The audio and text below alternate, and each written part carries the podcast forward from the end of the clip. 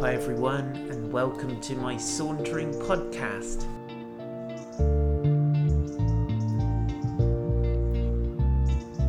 My name is Paul White, and I live in a gorgeous place called Weymouth. And this podcast is a collection of saunters that were born in lockdown, but it's also got some additional stuff which is just fresh, hot off the press.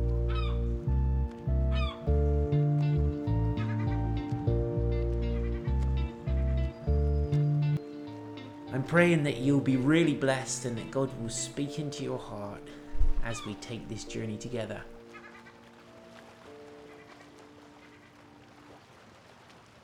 So please go ahead and hit the subscribe button to keep updated with the very latest Sauntering podcasts. Good morning, Sauntering buddies. Here we go, sauntering again. Woohoo! Monday morning.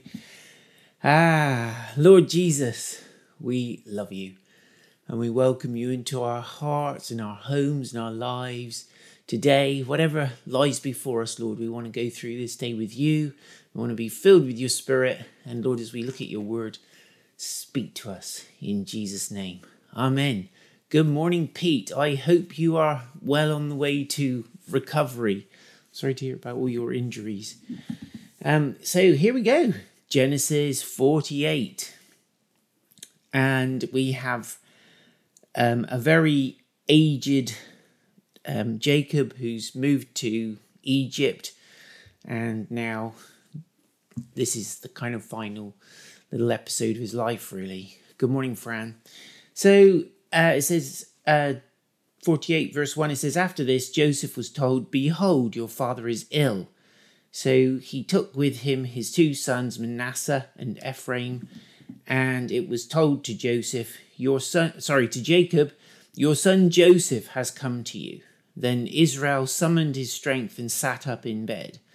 And Jacob said to Joseph, God Almighty appeared to me at Luz in the land of Canaan and blessed me, and said to me, Behold, I will make you fruitful and multiply you, and I will make of you a company of peoples, and I will give this land to your offspring after you for an everlasting possession. So Jacob starts this little encounter with Joseph and his sons with a with a little story of his own encounter with with God on the way to when he was running away from his brother and he tells the story and he sets the context and he says listen God himself appeared to me at Luz this is God Almighty El Shaddai appeared to me and he promised he blessed me and he said, I'm going to make you fruitful and multiply you. And I'm going to make you into a company of people who will occupy this land. Good morning, Paul, and good morning, Mary and Fliss. And so he's saying, Listen, son, this is the context from which I'm speaking. This is the context from which I am going to bless you. This is I'm I'm a person who God has personally encountered and personally blessed. And he also makes reference again to the promised land there in Canaan. And he says, You know, God promised to give me this land.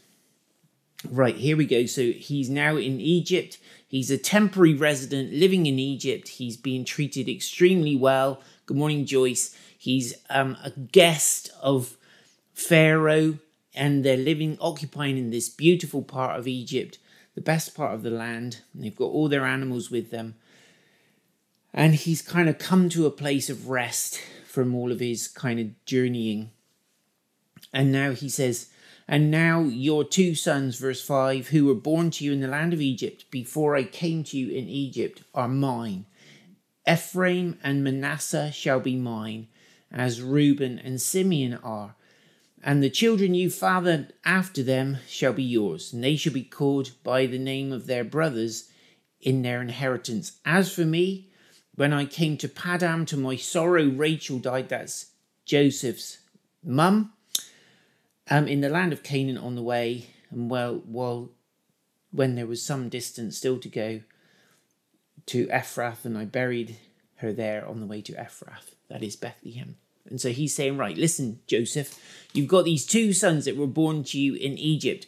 I am claiming them as mine. They're going to be named among Reuben and Simeon and Judah as my sons. In fact, when we hear of the 12 tribes of um, Israel, we don't hear of the tribe of Joseph, we hear of Ephraim and Manasseh. And so these tribes are numbered among. So the two sons now, um, Jacob is saying, I'm claiming them as mine. They're going to be known as the sons of Israel. And in a in a quite a kind of interesting patriarchal kind of way. Good morning, Jonathan. Um, I think Jake, what Jacob's doing, he's saying, Joseph, this time that you have spent in Egypt as a slave, as a as someone else's property, really, and with without all of your connection to your brothers and that context of God's covenant and promise that I would have loved you to have lived in for those years. Good morning, George. He's saying, Listen, I am going to redeem the time of your captivity. I'm going to name your sons born in captivity as my sons. Now, I think there's a lot for us to think about there, and there are some some promises in Isaiah where God says, you know, you're going to look around and you're going to say, "Oh, these are the children born to me in captivity." And, and there's something about God redeeming, and I believe that there's something quite powerful that can be said about God redeeming those times where we feel like we've been restricted and we've been shut down and we've been locked away and unable to really be all that God's called us to be. And yet we know that we're children of promise. And God says, Do you know what? I'm going to restore to you the years the locusts have eaten, the things that were stolen from you.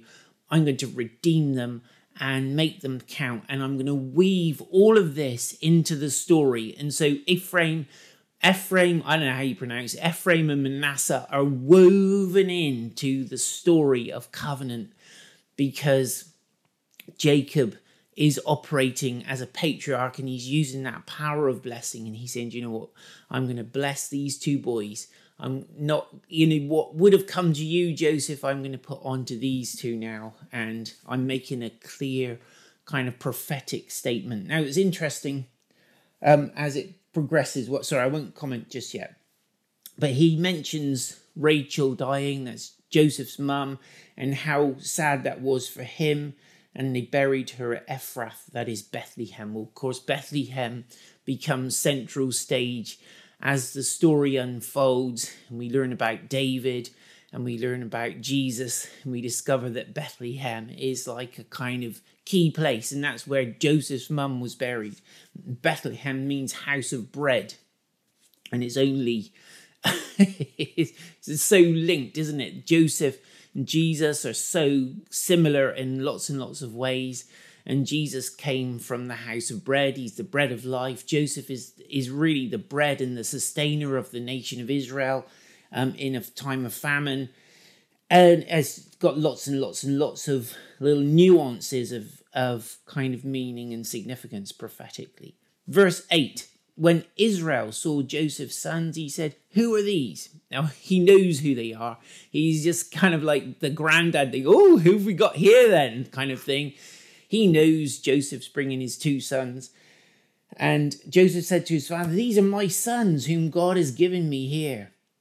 And he said, Bring them to me, please, that I may bless them. Now remember who this is. This is Jacob, the guy who was so who, who so valued the father's blessing, his own father, that he schemed and deceived in order to get this blessing. And he, he kind of, this is the man now who is the one dispensing the blessing. And he, of all people who have ever lived, understood the value of blessing. And he understands the significance of this moment. And he's fully present, although his he's similar to his own dad at this stage of his life in that his eyesight is grown dim. He, this guy, Jacob, is 100% present. He knows exactly what's going on and he's in complete charge of this situation. So it says, verse 10 Now the eyes of Israel were dim with age so that he could not see. So Joseph brought them near him and he kissed them and embraced them. And Israel, this is a beautiful, beautiful moment, isn't it? The old granddad there looking at these two boys who had been born. Uh, good morning, Andrew Cannon. Good to see you. Good morning, and Pat and Mike. And so he's like, he knows fully who they are, but it's like this time has passed and he's heard about these boys from Joseph and now they're being presented to him. And the old granddad is just like, oh, it must have been such a teary, beautiful moment. And and uh, so then Joseph brings them near, he kissed them and embraced them. And Israel said to Joseph, I never expected to see your face, and behold, God has let me see your offspring also. Can you imagine the sheer joy? You thought that son was dead. You thought you were never going to see him again. Your beloved son, who you know you spoiled and you you kind of favored perhaps wrongly, but now I'm sure as Joseph as as Joseph's there with his two sons and Jacob's remembering all their history, I'm sure he's thinking, "Do you know what? I always knew you were special. They hated me for it, but I'm sure that's in his heart. I'm sure he's thinking, "Yeah, Joseph, I knew you had destiny. I knew I didn't make it up. I knew you were special.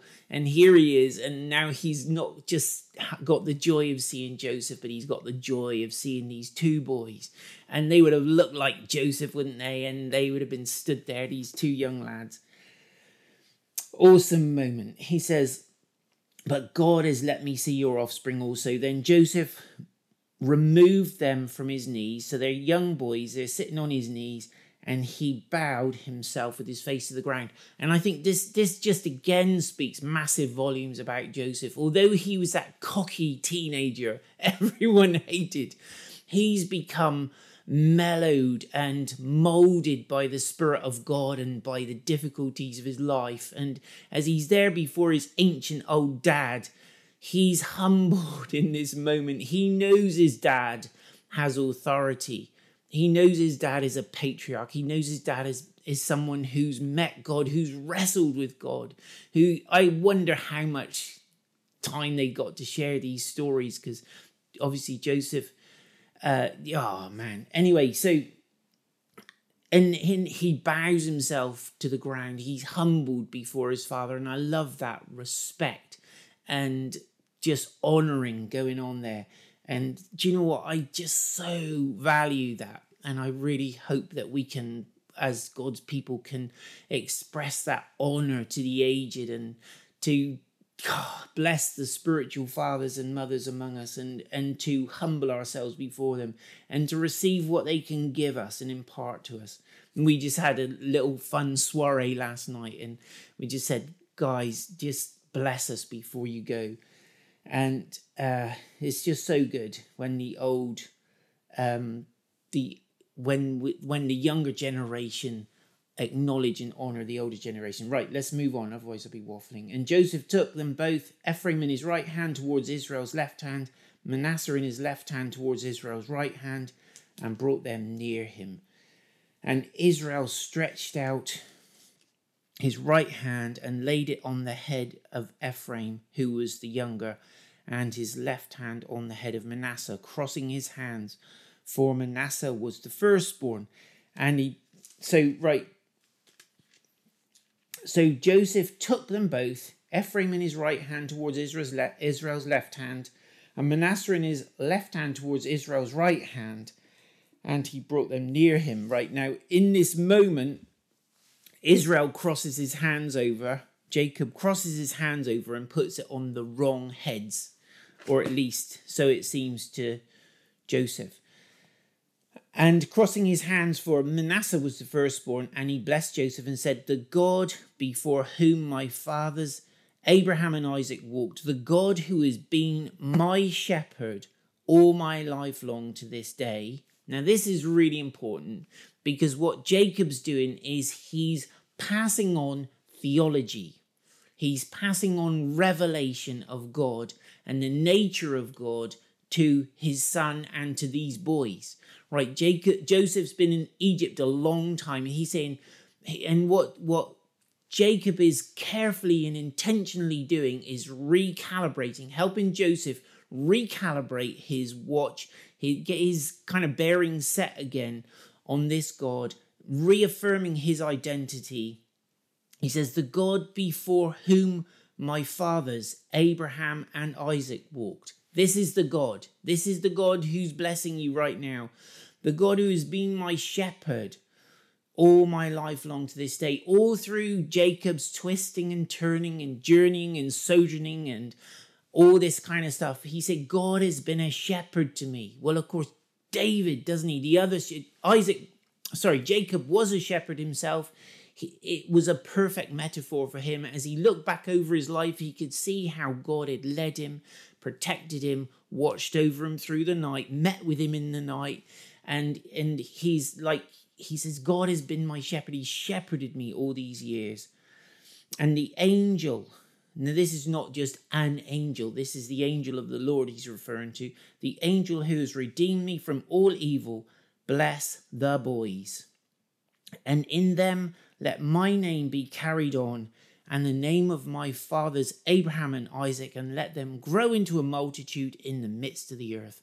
So cool. So he is fair and square, bringing these boys, these two young lads, into that glorious line of covenantal promise and blessing and favor, and placing them really not as Egyptian boys, but as Hebrew boys in the land of Canaan. He's saying your your inheritance is going to be among Joseph's brothers. You're going to be considered a tribe, Ephraim and Manasseh, and Manasseh.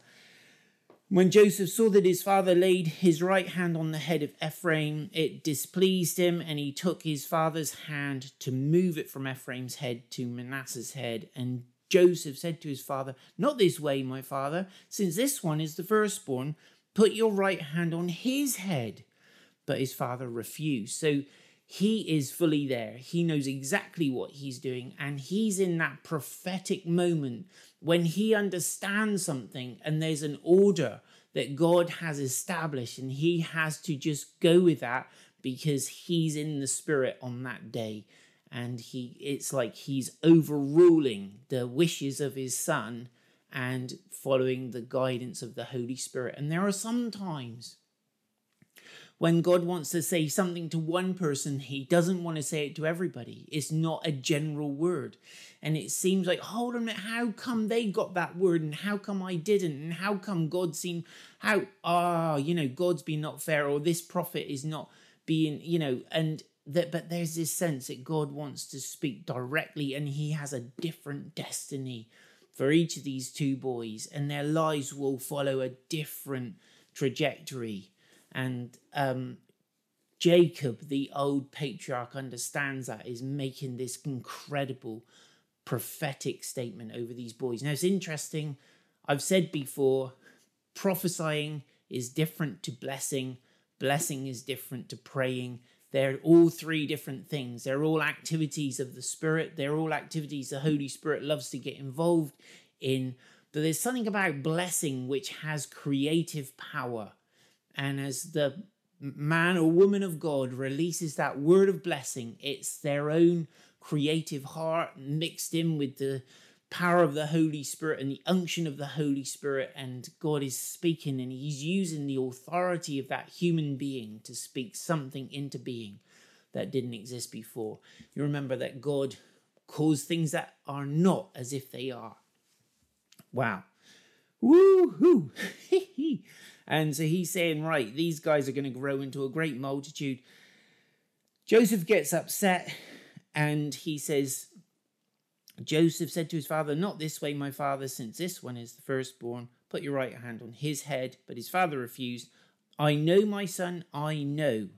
He shall become a great people. He shall also become a people, and he also shall be great. Nevertheless, his younger brother shall be greater than he and his offspring shall become a multitude of nations. So he blessed them that day, saying, By Israel you will pronounce blessings, saying, God make you as Ephraim and as Manasseh. Then he put Ephraim before Manasseh.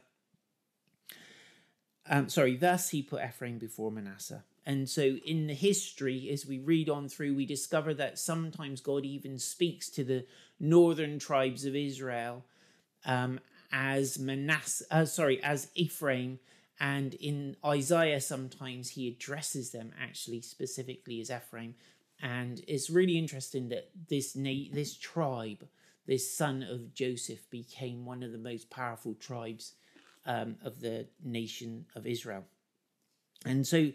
Then Israel said to Joseph, Behold, I'm about to die, but God will be with you and will bring you again to the land of your fathers. Moreover, I have given to you, rather than to your brothers, one mountain slope that I took from the hand of the Amorites with my sword and my bow. Now, I think I said earlier in this um, saunter through Genesis that Jacob was a farmer, he wasn't a warrior, and yet here we have evidence to the contrary. It seems that yes, he did do a bit of warfare in his time, and he was not too bad with the sword and the bow, and had actually occupied some land belonging to the Amorites. And he specifically bequeaths that to his to his son Joseph, or at least the descendants of Joseph. And but I love this statement. He says, Behold, he said, Look, I'm about to die, but God will be with you.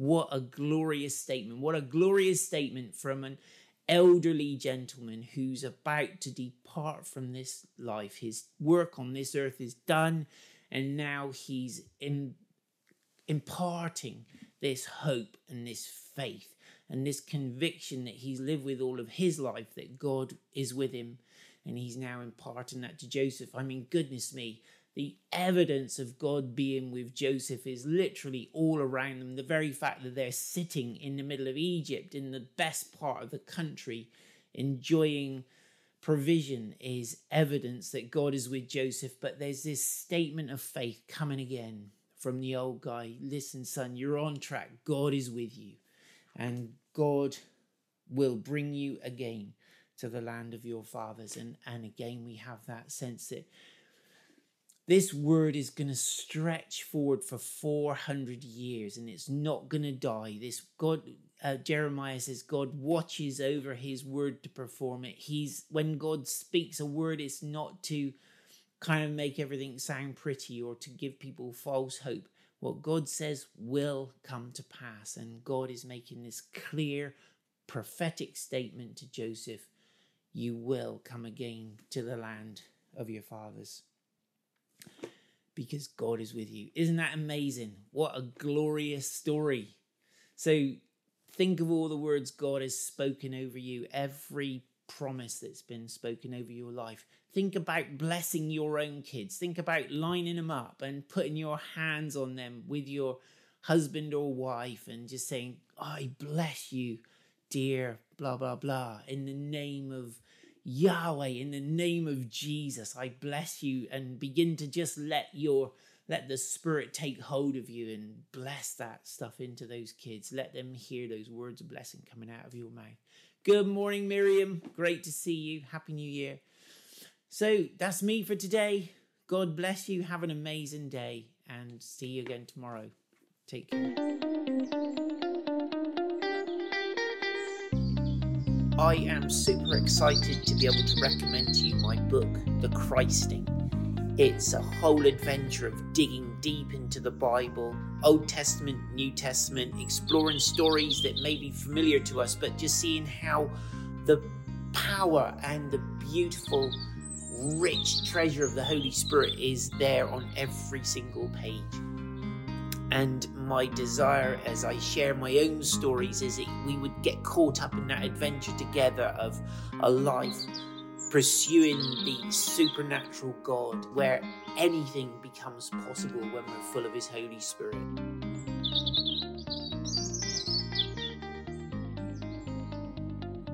And so, my prayer for you as you read this book is that you'll get excited to embark on your own voyage of discovery with Him but more than anything else, that you would fall more in love with Jesus. So please, if you have not got a copy, do buy one. You can get it online on all the major um, online bookstores, including Amazon, and Eden, and others. You can buy it from Christian bookshops. uh, or you can message me and get your own signed copy. There you go. But do like it and review it because that really, really does help. Thank you so much.